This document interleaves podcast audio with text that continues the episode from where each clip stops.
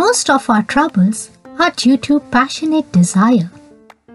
I am right, isn't it? Keeping this in mind, let me share another inspirational story. Story title Bed of Desires. There was a king. Every night, he used to sleep on a bed decorated with soft, fragrant flowers petals. One day, the gardener used to make the king's bed thought of experiencing the pleasure of sleeping on that luxurious bed. He thought that the king would come and sleep only at night. Why shouldn't I rest on his bed and enjoy it for a while? I can always make his bed again.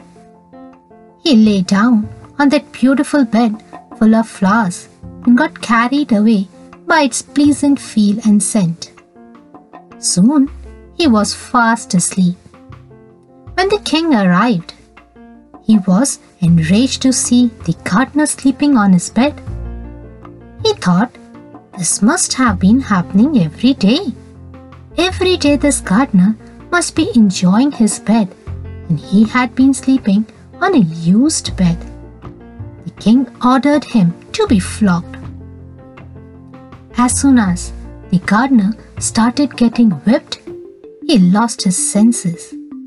The next moment, he gathered himself and with the next whip, he started laughing out loud.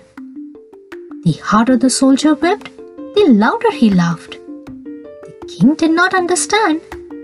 But when the gardener continued to laugh even after getting whipped, the confused king stopped flogging and asked, Why are you laughing?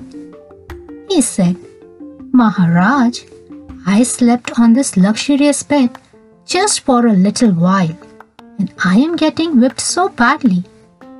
I am wondering how badly you will get whipped for sleeping on that bed every night. We never know when our desires can cause trouble for us, be it a king or a beggar, rich or a poor. Everyone has to bear the fruits of evil done to fulfill the desire.